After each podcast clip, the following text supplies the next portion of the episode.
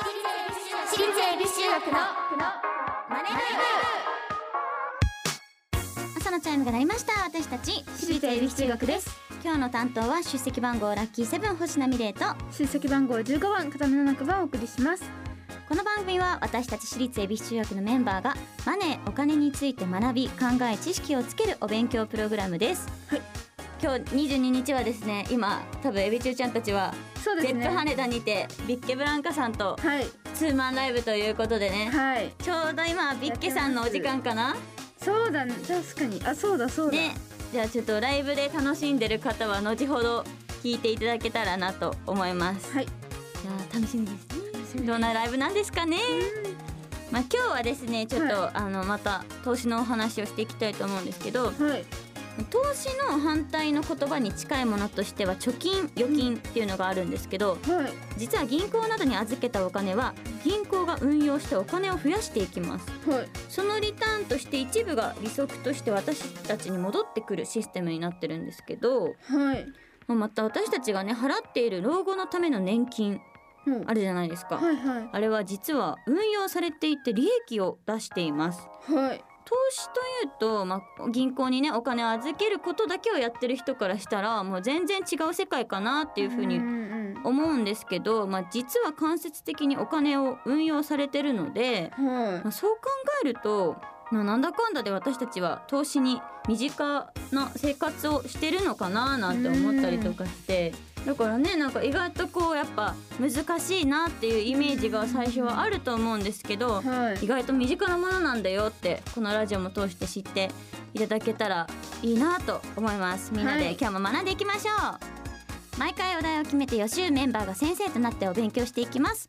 本日のテーマはマネ部夏季講習全3回でしっかり学んじゃおう。エビチュット投資にトライ。3日目そしてこのマネ部でお金を勉強していつかは自分たちで事業計画まで立てられるようになりましょう。番組ではメッセージをお待ちしています。メンバーと一緒に学びたいお金にまつわる疑問質問をお待ちしています。ラジオ日経エビチューマネブホームページメッセージフォームからまたツイッターハッシュタグエビチューマネブでお待ちしています。それでは私立恵比寿中学のマネ部今日も始めていきましょう。ののか修行の挨拶をお願いします。起立気をつけ礼私立恵比寿中学のマネ部。この番組は東京証券取引所の協力でお送りします。アリとキリギリス。いい湯だな。おやキリギリスくんじゃないか。アリ課長ご無沙汰しております。奇遇だね。東大会社を辞めてからは。念願のファイヤーを達成したのでもう投資もやめて現金にしちゃったんですよ。え？もう現金にしたの？相変わらず君はお気楽ですね。投資も辞めてしまうとファイヤーにならないでしょう。その点私は職場で投資を学び働きながら資産形成を続けていますよ。また投資をしようかと思うのですが買い時もわからなくなってしまって。無様だなキリギリスくん私のように賢い人は一気に現金化などせず投資と一生付き合っていくんです。退職後の資産運用法も学んでいますよ。つまりはステイマーケット。これこそが余裕を持って余裕を増やす。JPX マネブラボ。投資に関する最終決定はご自身の判断でなさいますようお願いします。東京証券取引所。私立恵比寿中学のマネブツイッターハッシュタグエビチューマネブでお待ちしております。今日の授業は？マネ部夏季講習全3回でしっかり学んじゃおう。エビ中と投資にトライ3日将来を見据えて。目ガラガラガラガラ。はい皆さん席についてください。今日で夏季講習も終わりです。やったー！野々花さんちょっと素直に喜びすぎですよ。素直なのはちょっといいいいことです。いいことですけどね。なんか残念がる様子も見せてください。はい楽しみですね。終わることが。楽しみ。はいということで今日も熱血マネー講師の先生をお呼び。しまった。どうしたんですか？呼ぶの忘れてました。え？あ、ま、大丈夫です、まあ、講師の先生がいなくてもなんか私がなんとかできできます。できる。できる。おはようございます。うわー呼んでないのにいた今度カーテンの裏から出てきましたけど。呼ばれてもいないのにいるなんてさすがですね。先読みしてます。夏季講習も投資もすべては先を読むことが重要なんでござる。こいい。なんかつなげ方がすごく無理やりですが、まあ講習にいらっしゃったのはすごくありがたいです。ありがとうございます。勉強も投資も計画的にこれが基本です。わかりましたか？すごく勉強になりますまあよくわかんないけど勉強になってるみたいでいいでしょう。はい、ということでここからは東京証券取引所の森本健介さん略して森健さんに講師をお願いしたいと思います。お願いします。はい、では早速やっていきたいと思うんですけど、はい投資で成功する秘訣は長く時間をかけることが大切ということはこれまでも何度も学んできたんですけどはい有料な企業に長く投資をすれば株価は上がってさらに複利の効果も使えばどんどん投資したお金が膨らみます。うん。しかし投資で得た利益には税金がかかることを覚えてますか？はい。一瞬忘れてましたね。一緒ですはい日本だとおおよそ20%くらい税金がかかるんですけど、はいはい。まあ、つまり大きな利益を得ただけ税金がかかってしまうそういうシステムになっております。はい。そこで長く運用していく中で税金をかからずにですね済む制度を使うのがいいということがありましてその制度がはい。お聞いたことある。ね何度も出てきてると思うんですけど、はい。この NISA はですね現状では年間120万円まで非課税投資枠で投資をできるという通常の NISA 一般 NISA とですねはい。年間40万円まで投資できる積み立て NISA があります。はいこの2つの違いはどんなところにあるかわかりますか？でもマネ部だと積み立て NISA ってすごいよく聞きますけどね。ねマネ部積み立て NISA 押してますよね、うん。何が違うと思う？なななんだ？長く長長い？長いく投資するっていうことがやっぱりおすすめだなっていうことを多分何回も積み立て NISA の方が長いんですか？おおお？そういうことですか？おでは森健さん解説をお願いします。はい。ここからはおニーサになりますね。おじさんから、はい、おニーサはい。ということであニーサ解説してい。きましょう、えー、今のニーサですね、えー、一般ニーサと積み立てニーサっていう話をしてくれましたけど、ジュニアニーサっていうのもあってねこの制度実は2023年12月までということなんですけれども、一般ニーサ積み立てニーサ先ほど言っていただいたように一般ニーサは年間上限120万円までで5年間っていうことなんですよね。けどコツコツ積み立てていただくう積み立て NISA ですと期間は20年という非常に長い期間の積み立て運用期間をいただけてということになっておりまうんうんす。うん。ただしこのお兄さんが解説しますけれどもあー2024年以降新 NISA うんと積み立て NISA のこの2つの選択肢になります。ううんん新ニースとは何なんですか？新 NISA そうです新お兄さんここから生まれ変わります。はい。はい、えー、新ニーサでございますけれども、えー実は原則なんですけどあのこれまであの投資をしてきたことがない人にですね1回部分で20万円を積み立てで使ってもらって2回102万円っていうところなんですけど2階建て部分でそれぞれ5年間使えるという。そして、うん。えー今まであった積み立て NISA 40万円の枠を20年間使えると。これの選択制になるんですね、だから選択肢が広がるってことになります、はい。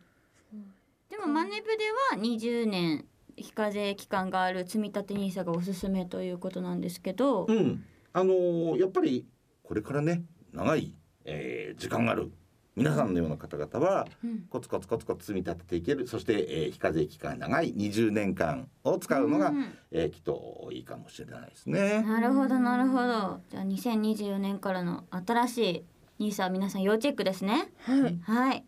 続いていきたいと思うんですけど積み立て NISA の話ですね、積み立て NISA で買える商品というのはですねはい。金融庁が長期で投資することに適しているとお墨付きをもらったものなんですけどはい。多くはインデックス運用されている投資信託が多いのですがはい。ちょこちょこ出てくるこのインデックス運用って何でしたっけ？あーあれです。前回もちょっと出てきちょっと出てくるよねこれ。あのー、なんだ？日経平均株価？お。に関係あります？お、よーね。すごいね。14歳の口から日経平均株価って言葉が出てくるのがすごいよ覚えました。覚えました。マネ部で。マネ部で。はい。いやそういうことなんですか？関係してますか？そうですね。はい、えー、それでいいんでないですか？とインデックスとかけてみようと思ったんだけど無理やりすぎました。ちょっとちょっとあのうまうまかった気はい。業界を代表する225社で形成される日経平均株価。うん。これ日本経済新聞社が算出してますけど、えーそれに連動するように動くから日本経済を表しているようなものですね。はえーそういったある意味いい経済全体を見ていくうんですとかね、そういった時に使われるのがインデックスというものでございます。えーこの株式投資の仕組みの中でも非常に革新的な革命的な出来事と言われているのがこのインデックスに投資ができるっていうことなんですね。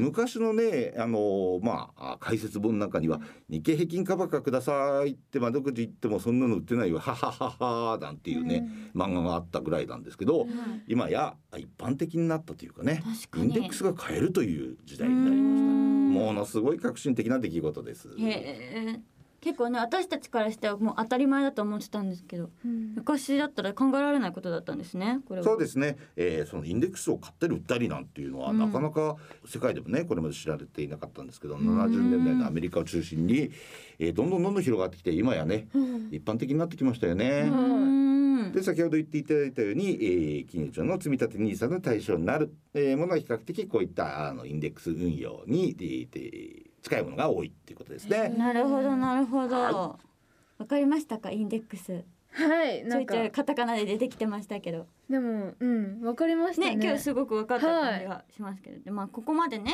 3回にわたって夏季講習をしてきていろいろと学んだと思うんですけど、はい。まあなんだかんだ言って投資をするのはですねまずは証券会社で口座を開かなくてはなりません、そうですね。証券口座は何歳から開けるんでしたっけ？これはあれじゃないですか？今年からあの、うん。成人年齢が変わったじゃうんないですか、変わりましたね。だから18歳からもう作れるんじゃないですかね講座は。正解ですよね森健さん。はいと言いたいところなんですが、うん。えっ、と証券会社さんのスタンスによっては、はい。えー未成年からでも一応これまでも作れたってことは作れたんですよ。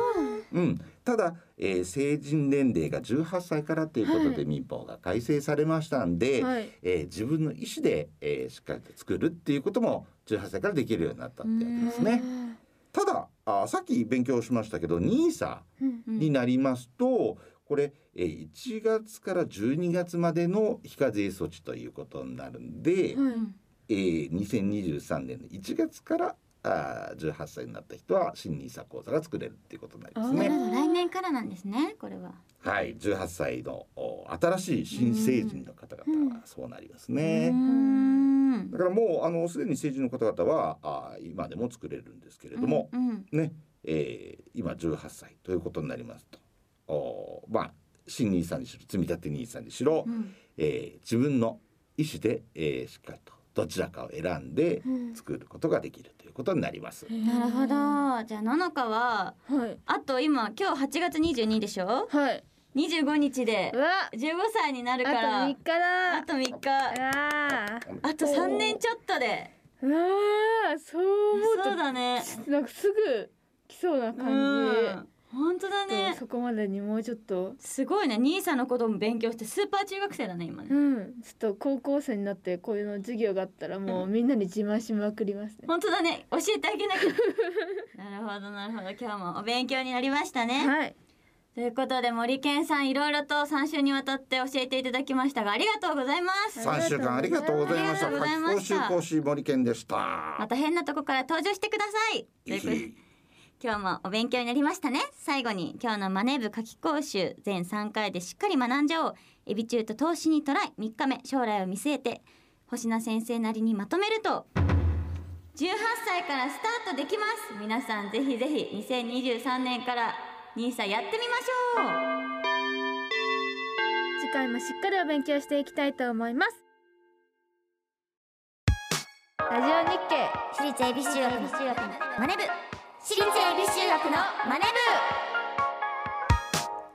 私立恵比寿中学のマネ部エンディングのお時間です。はい。夏季講習終わりましたね。終わりましたちょっとマネ部の今までのことを復習できた感じがして、うん。